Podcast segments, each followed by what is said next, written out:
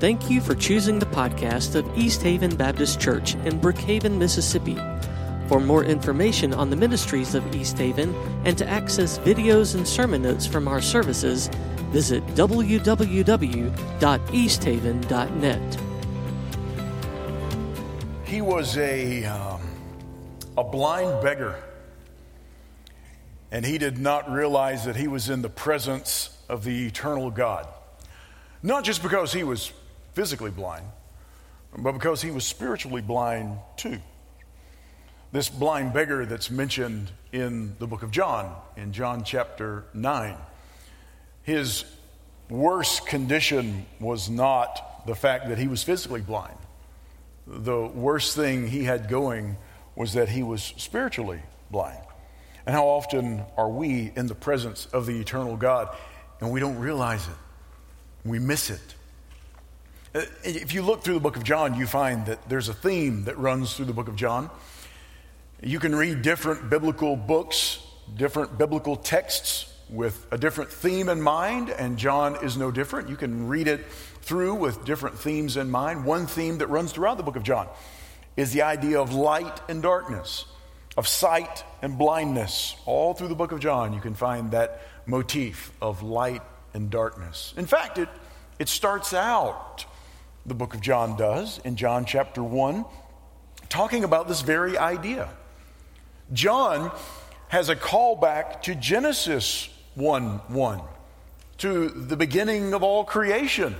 We find in John 1, in the beginning was the Word, and the Word was with God, and the Word was God, the Word being Jesus. He was in the beginning with God. All things were made through him, and without him was not anything made that was made. That's a direct callback to Genesis 1 1. In the beginning, God created the heavens and the earth. And what are the first recorded words that we have of God? Let there be light. So God speaks and there is light. God is in this process we find in Genesis chapter 1 of separating and creating. He separates the light from the darkness. He separates the waters below from the waters above, the waters of the atmosphere and the waters there on the earth. He separates the land from the earth. There's a separation, and then there's a creation that takes place.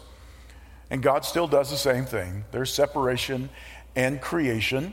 We find that John continues this idea of light in John chapter 1, verse 4.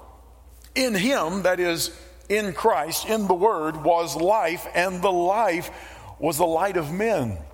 The light shines in the darkness, and the darkness has not overcome it. There was a man sent from God whose name was John. Now, this is not John the Apostle, this is John the Baptist. He came as a witness to bear witness about the light that all might believe through him. He was not the light. John the Baptist was not the light, that came, but came to bear witness about the light. The true light, that's Jesus, which gives light to everyone, was coming into the world. He was in the world, and the world was made through him. Yet the world did not know him. He came to his own, and his own people did not receive him. But to all who did receive him, who believed in his name, he gave the right to become children of God, who were born not of blood, nor of the will of the flesh, nor of the will of man, but of God. So the Bible is clear, John is clear, that the light of the world came into the world to give a revelation of God to the world, and the world, being in the presence of the eternal God, was blind to that reality. We do the same thing if we're not careful.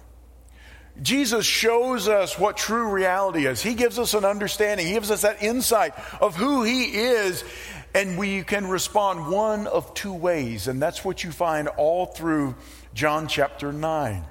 In John 9, there is an either or response to Jesus that we find. We find two different responses given the truth of the Word of God. So when Jesus offers us a clear view of reality, we will first of all focus upon who is to blame or who is in control. We mentioned this blind beggar earlier. Jesus is in Jerusalem with his disciples and he comes upon a blind beggar. And notice what his disciples say in John chapter 9, verse 1. As he passed by, he saw a man blind from birth. And his disciples ask him, Rabbi, teacher, who sinned, this man or his parents, that he was born blind? Jesus answered, It was not that this man sinned or his parents, but that the works of God might be displayed in him. We must work the works of him who sent me while it is day. Night is coming when no one can work. As long as I am in the world, I am the light of the world. Notice what the disciples are saying Rabbi, who sinned? This man or his parents? Why was this man born blind, Jesus? Because certainly somebody's got to be to blame. Either this man sinned. Now, how would he have sinned if he had been born blind? There was one school of thought at the time that said that someone could sin while they were in the womb. There was another school of thought that said that there was a reincarnation that takes place, and so this man may have sinned at some point in time in a previous life. Now, neither of those are biblical ideas. Some have said, well, maybe it was because of the sin of the parents and the parents' sin, and then God, to show his displeasure for that sin, had that child, who is now an adult, to be born blind. But you don't find that going on in the Bible either. But the disciples, they're reasoning the best that they can. Who's to blame, Jesus? Somebody's to blame. And Jesus says it's not about who's to blame, you need to focus on who's in control. Because whenever Jesus gives us a clear view of reality, we're going to start focusing on one or the other. Who's to blame? Who can I point a finger at? Or who's in control of all things? Because God is either totally sovereign or he's not sovereign. Sovereignty means that you can, he can do whatever he wants, whenever he wants, with whomever he wants, for his purpose. But so often we want to shortchange God's sovereignty and say, well, God's in control of certain things, but he's not in control of other things. Oh, no, no, no, no, no. God's either in control or he's not. And by the way, if God's not in control of all things, the least of everybody's worries is why was this man born blind?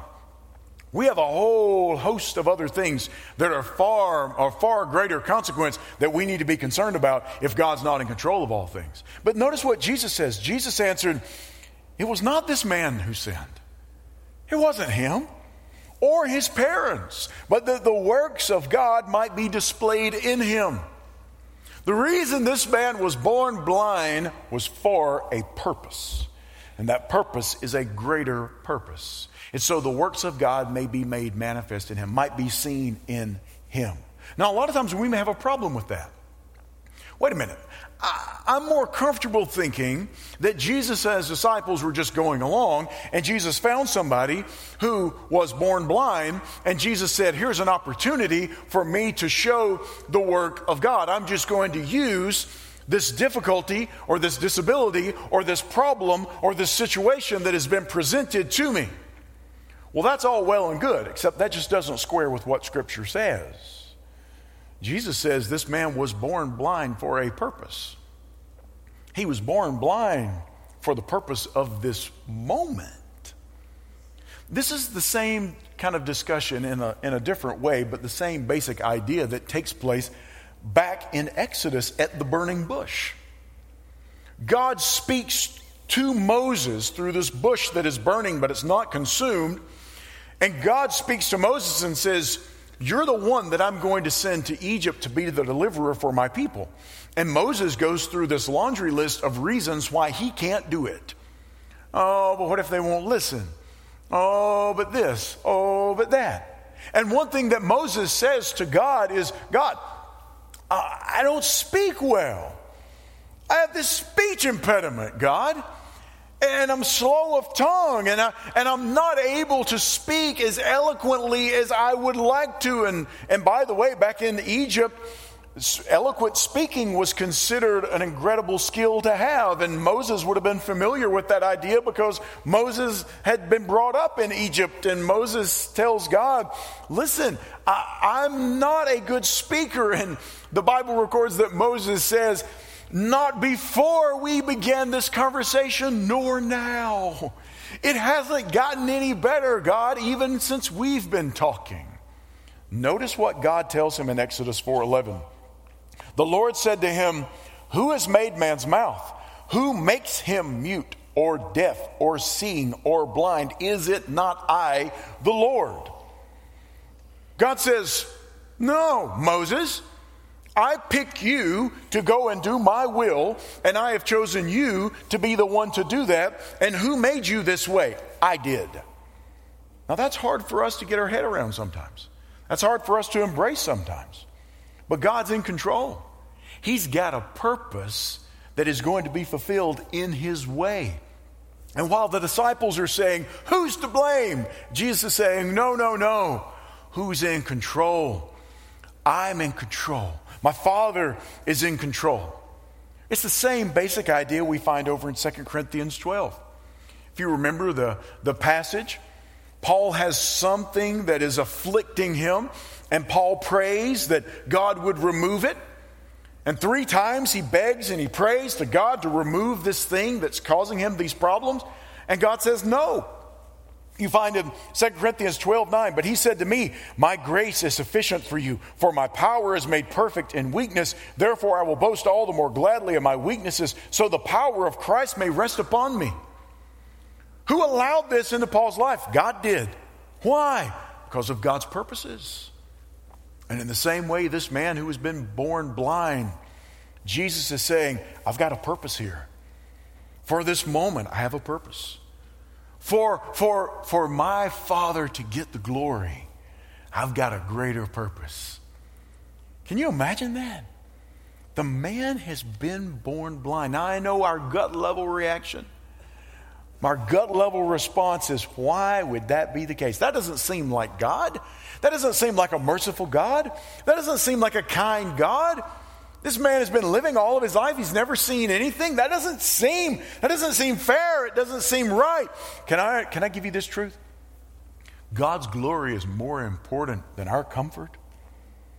The glory of God is more important than our physical comfort. Absolutely. If, if, because if it were not, we would not see so many people throughout the history of Christendom dying and suffering, bleeding, and being executed, tortured, and imprisoned for the gospel. God said, I'm not going to have that. No, but the glory of God is more important. And Jesus is telling his disciples, guys, let me explain this to you. It's not a matter of who's to blame, it's a matter of who's in control. And so many times, I know in my own life, probably in your lives, you've had the same instance or the same circumstance uh, uh, kind of appear.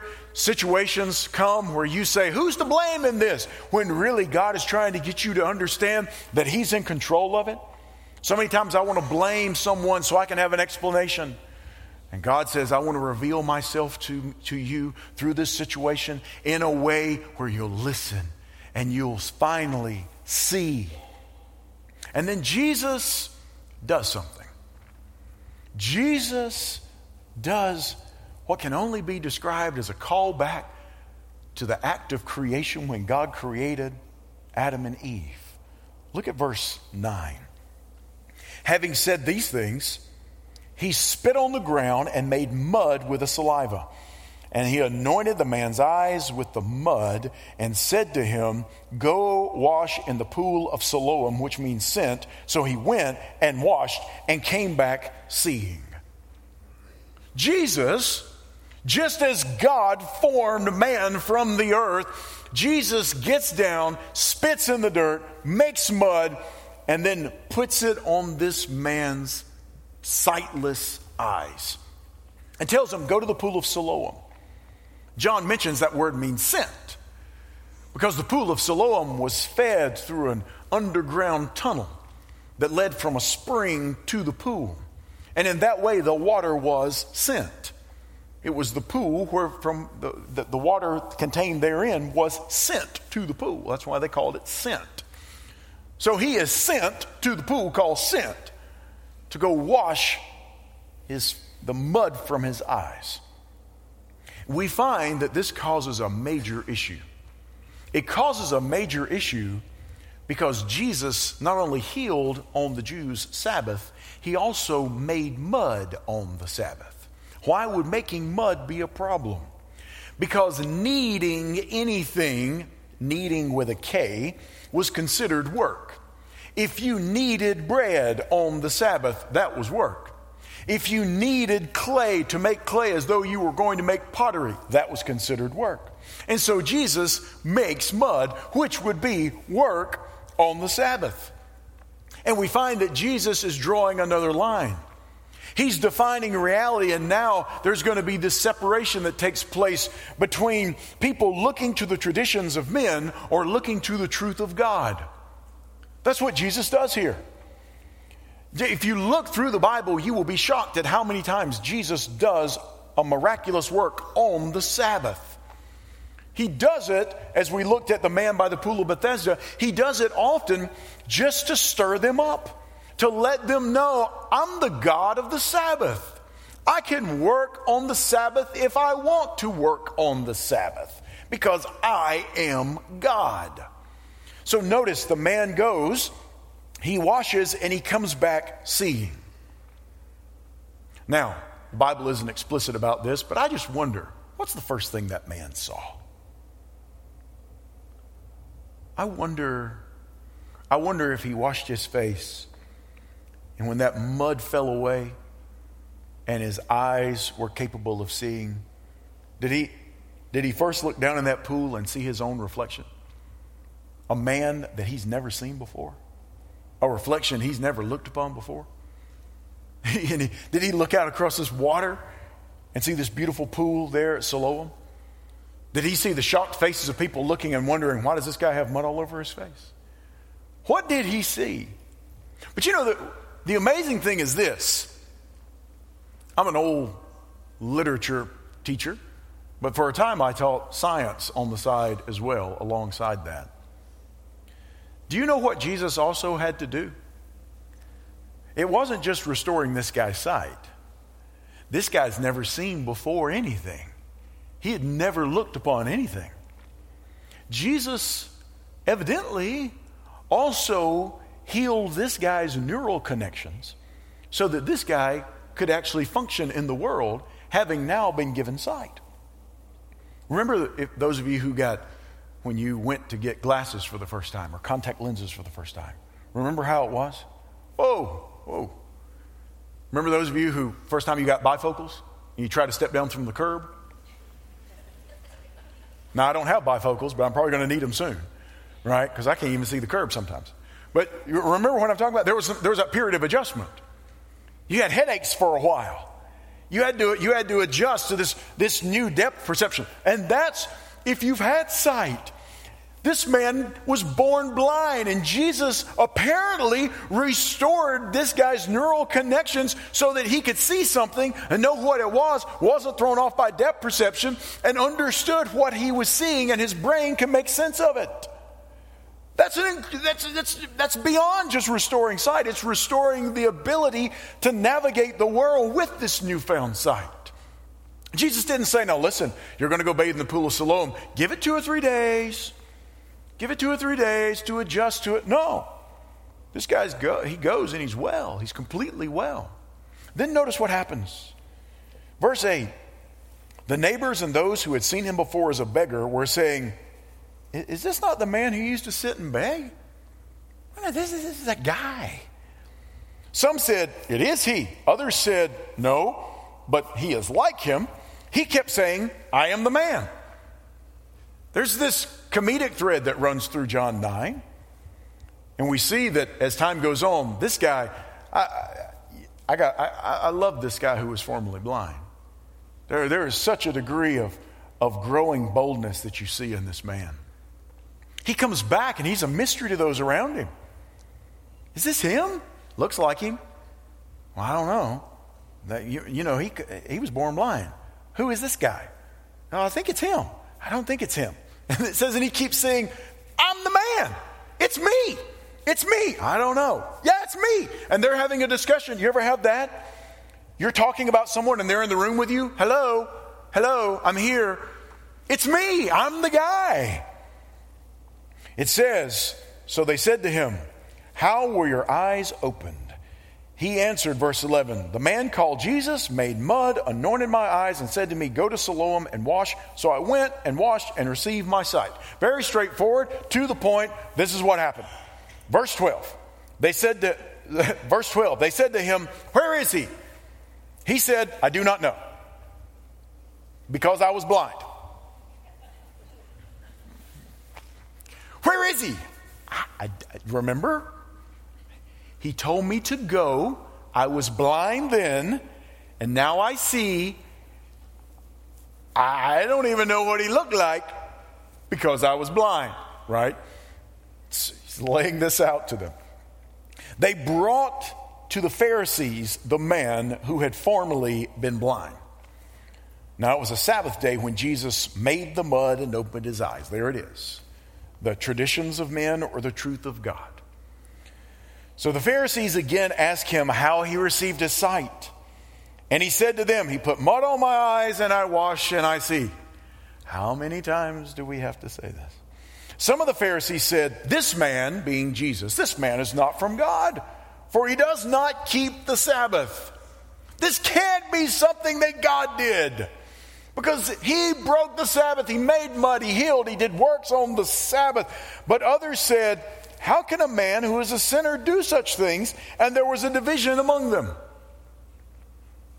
There's, we've talked about this when we talked about the pool of Bethesda.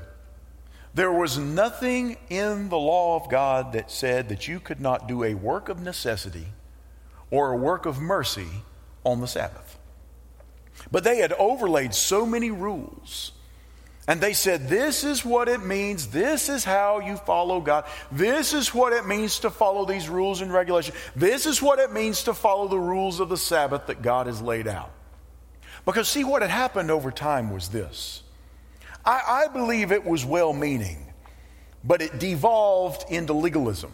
How many things often do that? They start as a well meant intention and they devolve and, de, and, and just de, kind of just there's a decline where it ends up being really, really deep legalism. Because what had happened was God said, These are, these are the regulations.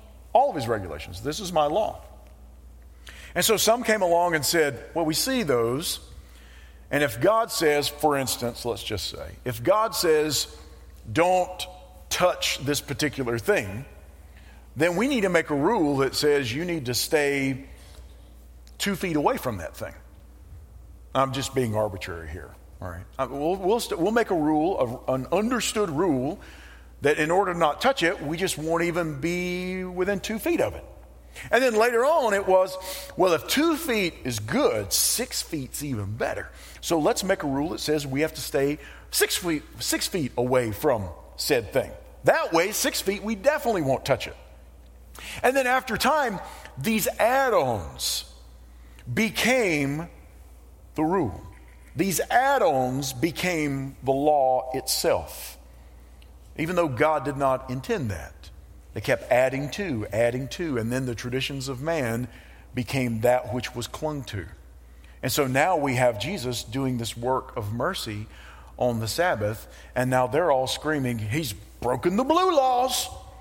No, not at all because Jesus is about to highlight how they are regarding the traditions of man and they're putting that over the truth of God. And he's going to do that through a guy who was formerly blind. Notice Jesus isn't even in the discussion. He's not the one talking to the Pharisees. This man who was formerly blind is the one who Jesus is using to teach the Pharisees. Notice verse 16, there was a division among them. Verse 17, so they said again to the blind man, What do you say about him since he opened your eyes? He said, He is a prophet. the Pharisees can't agree, so they look at the blind guy, the formerly blind man, they say, What do you think? He's like, Well, he's a prophet. Clearly, this guy is operating at a different level. The Jews did not believe that he had been blind and had received his sight until they called the parents of the man who had received his sight and asked them, Is this your son, who you say was born blind? How then does he now see? You, you've been with him from the get go. He was your son. You are the one who gave birth to him. You're the one who raised him. You saw that he was blind from birth. How is it that now he's an adult and he, and he sees? His parents, verse 20, answered, We know that this is our son and that he was born blind, but how he now sees we do not know, nor do we know who opened his eyes. Ask him, he is of age. He will speak for himself. And John gives this little parenthetical explanation. His parents said these things because they feared the Jews, for the Jews had already agreed that if anyone should confess Jesus to be the Christ, he was to be put out of the synagogue. Therefore, his parents said, He is of age, ask him. Parents are saying, We don't want to get involved with this because Jesus is confronting these traditions. We don't want to get involved in this because if we start if we start saying Jesus and we start talking about Jesus and we start going down that line of thinking, we may be kicked out of the synagogue. We won't have a place to worship. We'll be kicked out of our community. We don't want that to happen. We find the same thing mentioned over in John chapter 12, a little later on in the book of John. John 12, verse 42. Nevertheless, many even of the authorities believed in him. But for fear of the Pharisees, they did not confess it, so they would not be put out of the synagogue, for they loved the glory that comes from man more than the glory that comes from God. And that's what it comes down to. When we value the traditions of man and we elevate human tradition over the truth of the Word of God, essentially what we're saying is we want to value the glory that comes from man more than the glory that comes from God. And that fear of man can become more important to us than the fear of God. Proverbs 29 5 says that the fear of man lays a snare, it's a trap. Whenever you start elevating humanity and put humanity's power and humanity's opinions and humanity's view of truth, you put that above the view of God's truth, you're going to be in a snare. You're going to get tripped up. You'll start to fear humans more than you fear God. You'll start to have a reverential concern over the glory that comes from being liked and accepted and embraced by man than you will what it means to be accepted by God through Christ. Because we elevate the traditions of humans, the traditions of man, over the truth of the Word of God. So notice what happens in John 9 24. So for the second time, they called the man who had been blind and said to him, Give glory to God. We know that this man is a sinner. Give glory to God. What does that mean? It's sort of like being in a court of law and putting your hand on a Bible and taking an oath. We find the same idea mentioned back in Joshua chapter 7, verse 19. Achan, this man, one of Israel, had stolen some of the spoils of war and hid them in his tent, kept them for himself. And now Israel could no longer win in battle because of that sin against God. And so they narrow it down by, by God's leading who is to blame. And Joshua goes to Achan and look at his words, Joshua 7:19. Joshua said to Achan, "My son, give glory to the Lord God of Israel and give praise to him and tell me now what you have done. Do not hide it from me." The, Joshua is saying to Achan the same thing the Pharisees are saying to this man who had been born blind. Now tell the truth. With God as your witness, you understand you're in the presence of God, and here's what we know this man, this Jesus, he's a sinner. Look what the man says. He answered, Whether he is a sinner, I do not know. One thing I do know that though I was blind, now I see. the man says, Listen, I can't attest to what this man Jesus has done or has not done. All I know is I was begging, I couldn't see, I never saw, and now I do. That counts for something, guys. Because there's something going on here. Notice verse 26. They said to him, What did he do to you? How did he open your eyes? He answered them, I have told you already, and you would not listen. Why? Do you want to hear it again? Do, do you also want to become his disciples? You got to love the guy. You got to love his boldness. This is the second time we have this discussion. you keep asking the same thing again and again. You seem awfully interested in this Jesus. Do you want to follow him? Do, do you want to be his disciple too? Notice what their response is. You They reviled him, verse 28, saying, You are his disciple, but we are disciples of Moses. We know that God has spoken to Moses by us. For this man, we do not know where he comes from. The man answered, Why, this is an amazing thing. You do not know where he comes from, and yet he opened my eyes. We know that God does not listen to sinners, but if anyone is a worshiper of God and does his will, God listens to him. Never since the world began has it been heard that anyone opened the eyes of a man born blind. If this man were not from God, he could do nothing. They answered him, You were born in utter sin, and would you teach us? And they cast him out. They were clinging to the traditions of man instead of the truth of the Word of God. And they had elevated those traditions of man to the point that they said, God must work this way, exactly this way. Because if he doesn't work exactly this way, then it's not of God. But it wasn't God's truth they were depending upon for the standard of how God should work and how God said he will work, but it was the traditions of man. The Bible is clear. If, if they had known the Bible, truly had clung to the Word of God, they would have known. Psalm 146, verse 8 The Lord opens the eyes of the blind. He's the only one who does that. The Lord opens the eyes of the blind. He is the one, according to Exodus, that He made the blind, and He's the one who opens the eyes of the blind. Not only that, they would have understood that this was a prophecy regarding the Messiah. Because when the Messiah would come, according to the Old Testament, that was one of the marks, one of the signs. Isaiah 35 5. Then the eyes of the blind shall be opened and the ears of the deaf unstopped. It was a prophecy concerning the Messiah, Jesus being the Messiah. But oh no, it's not the truth of the Word of God, it's the traditions of man. Their traditions, their expectations, their opinions, they all overrule the reality of God's work we do the same. Well, I don't agree with this because it, has got to be this. And it's a tradition, not the Word of God. And then we try to find a verse so we can back up our tradition. No, no, it's the Word of God. We go to the Word of God. Tradition is not a bad thing, but tradition is not the same as eternal truth. It's not. Our expectations, that's not God's Word. I've had so many times over the years that I've had people come to me with different quote unquote expectations of church. And it's not an expectation that's laid out in the Word of God. And they say, Well, I expect church to be this way. And I've told them, I care a whole lot less about what you expect church to be, and I care a whole lot more about what God expects church to be. And if those two things are different, then I'm going to side with God, right? I'm only expecting that which brings glory and honor to God. Uh, you know, I've, I've had I had one person come to me at one point in time, and uh, years ago, at a different church, and said, Well, you know, I don't like this and this and this about service. I didn't like this song or that song or that song. And my response to them was this Well, we weren't singing it to you. Are you the one we were giving praise and honor and glory to? I don't think so. I'm less concerned about what you thought about it, more concerned about what God thought about it. Was God glorified? Was God pleased in it? Because, see, that's the problem we have. The problem we have is we think when we're sitting out here that we are the audience.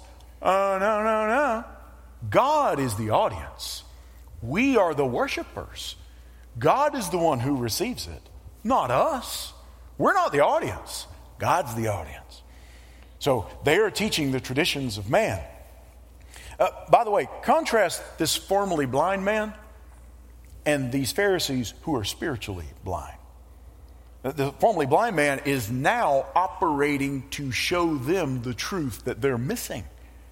He's the one who is speaking essentially on behalf of Jesus because of what Jesus did in the guy's life. Jesus isn't even in the midst of the argument. This man, as Jesus has said, I'm the light of the world, now very much uh, as in Matthew chapter 5 verse 14 when Jesus looks at his followers and says, "You are the light of the world. A city set on a hill cannot be hidden."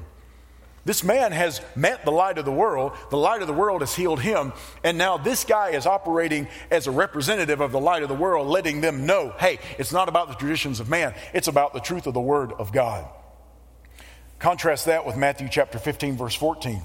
Jesus speaking of the Pharisees, let them alone. They are blind guides, and if the blind lead the blind, both will fall into a pit. Why are they blind? Because they are elevating the traditions of man over the truth of God.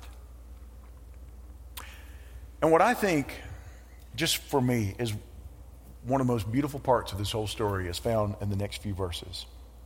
Verse 35 Jesus heard that they had cast him out, and having found him, he said, Do you believe in the Son of Man? He answered, And who is he, sir, that I may believe in him?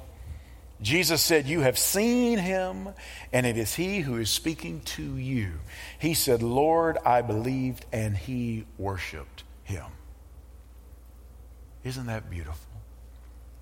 When Jesus heard they had cast him out of the synagogue, when Jesus heard they had kicked him out of the place of worship, Jesus went and found him and said, Do you believe? Do you believe in the Son of Man? That Old Testament designation for one, yes, who is, who is fully human, but also one who is God. Do you believe? Well, who is he that I may believe? It's me, I believe. And he worships him. You see what happens? Pharisee says, You're not going to worship with us anymore. Jesus said, That's okay. He can worship with me. He can worship with me and have true worship going on right here. Because this is that dividing line again. We will either experience deeper spiritual blindness or increasing spiritual sight. That's what happened with this formerly blind man. He is experiencing increasing spiritual sight while the Pharisees are experiencing a deeper spiritual blindness. Look at verse 39. Jesus said, For judgment I came into this world that those who do not see may see, and those who see may become blind those who can't see, those who are blind to the reality, that they may see. And for those who think they've got it together and they don't need anybody else, for those who think they have it all figured out, to those who are depending on their own traditions, to those who say, I don't need anyone but me, I'm going to let them continue in their blindness because they say they see. Some of the Pharisees near him heard these things and said to him, Are we also blind? Jesus said to them, If you were blind, you would have no guilt. If you knew you were spiritually blind and you came to me, you'd be forgiven. If you were blind, you would have no guilt. But now you say, We see. Your guilt remains. There's increasing, there's a, we experience deeper spiritual blindness or increasing spiritual sight. Real quickly, let's just look back over those verses we just went through. Because here's what you find when you trace it all the way through, you find that this blind man gets that. He receives that increasing spiritual sight. And at the same time, while his spiritual insight is increasing as to who Jesus is, we find that the Pharisees are getting deeper and deeper into spiritual blindness. Watch how this happens. Verse 10 the formerly blind man says, this man called Jesus. That's all he knows him by. There's this man. Look what the Pharisees say in verse 16. This man is not from God. They, they, just both know him as a man. The formerly blind man just says he's a man. His name is Jesus. The Pharisees are saying, well, this man is not from God. The Pharisees go on in verse 16. There's a division among them. They can't make up their mind. In verse 17, the formerly blind man saying, Well, he's a prophet. He's going from Jesus just being a man to now Jesus is a prophet. The Pharisees in verse 24, we know that this man is a sinner. What does the formerly blind man say in 25, verse 25? Whether he's a sinner, I do not know. I just know that I was blind, now I see. You say he's a sinner, I say he's a miracle worker. So he's not just a prophet, but he's able to heal. The formerly blind man in verse 27 says, Do you also want to become his disciples? The implication there is, I'm willing to follow this guy named Jesus. Notice what the Pharisees say in verse 28 You are his disciples, we're disciples of Moses. The writer of Hebrews in Hebrews 3 3 says that Jesus has been counted of more of worthy of more glory than Moses. So they're banking on Moses. This man says, I'm willing to follow Jesus. The Pharisees in verse 29 say, We don't know where he comes from. The formerly blind man says, if the man were not from God, he could do nothing. So he's concluding he must be from God. And then finally, in verse 38, the formerly blind man says, Lord, I believe, and he worships. But of the Pharisees, of the Pharisees in verse 39, Jesus says, You say you see, and your guilt remains. The Pharisees have gone farther and farther and farther into spiritual darkness, and this man has stepped farther and farther and farther into spiritual light. He has gone from being physically blind and spiritually blind as well to now he, his physical sight has been recovered, and now he has been given spiritual sight into the person of Jesus. He starts out by saying, This man named Jesus, and now he is worshiping the Son of Man, Jesus himself.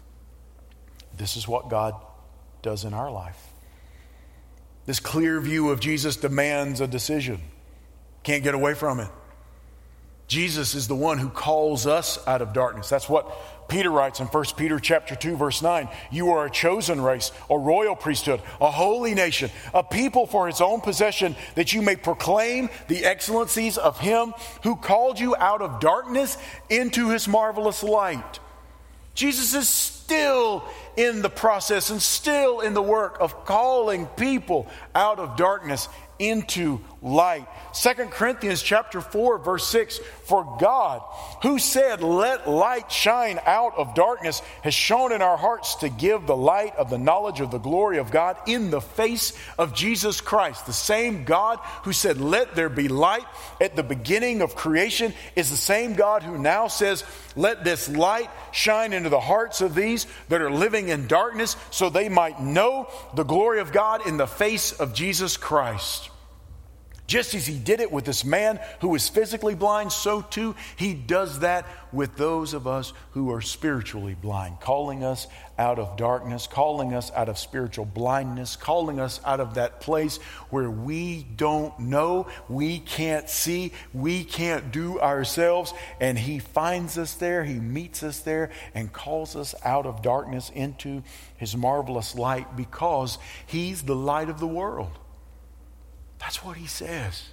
In John chapter 8, verse 12, Jesus spoke to them, saying, I am the light of the world.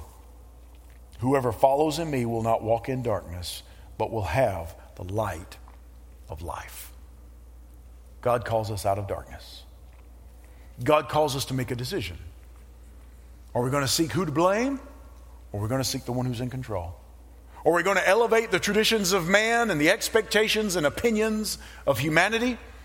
Or are we going to elevate rightly and glorify the Word of God? Are we going to grow and experience growing and increasing spiritual sight as we seek out Christ and allow Him to transform us? Or are we going to continue to walk in darkness and in doing so, not remain static, no, no, but become even more blind? He calls us out of darkness into light. He's still calling. He's still healing those who are spiritually blind because He is the light of the world. Let's pray. Lord God, we come before you.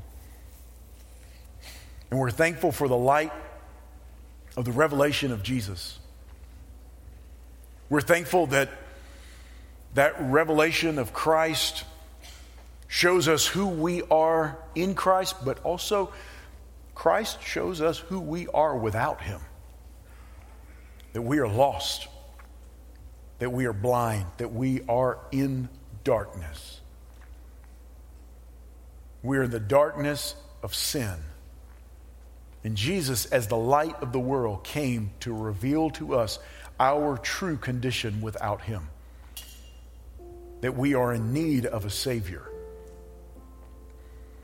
and Father, we're thankful that as the light of the world, Jesus came, gave us a revelation of the character, your character, the eternal, holy character of God. And that out of that great love and out of that great mercy, that He satisfied your justice. He satisfied the, the penalty, the wrath that comes from sin by dying on a cross in our place so that we so that we may no longer walk in darkness but we may walk in the light of life that comes through Jesus. Thank you for the death, burial and resurrection of your son on our behalf in our place. Father, we pray now That if there's any decision that needs to be made today, because Jesus is a defining, He's a, a, a defining truth, He's a dividing line. He demands a decision. That today would be the day that we would lay down blaming, that we would lay down tradition, that we would, that we would step out of that darkness and that blindness and step toward the light of life that is found in Jesus alone. And that we would receive that, that deeper spiritual insight as we walk in that truth. And we're transformed by Christ. That we would that we cling to the Word of God that we would trust your sovereignty, that you are in control of all things. So, Father, I pray that whatever decision needs to be made today, whether it's to come to Jesus for salvation, whether it's to just surrender some area of our lives to you, Father, I pray that today would be the day that we would say, Yes, no more walking in darkness. I'm going to, I'm going to listen to that call and I'm going to respond. Father, we pray that you be glorified in our lives that Christ will be lifted up magnified as the light of the world. And we ask this in his name. Amen.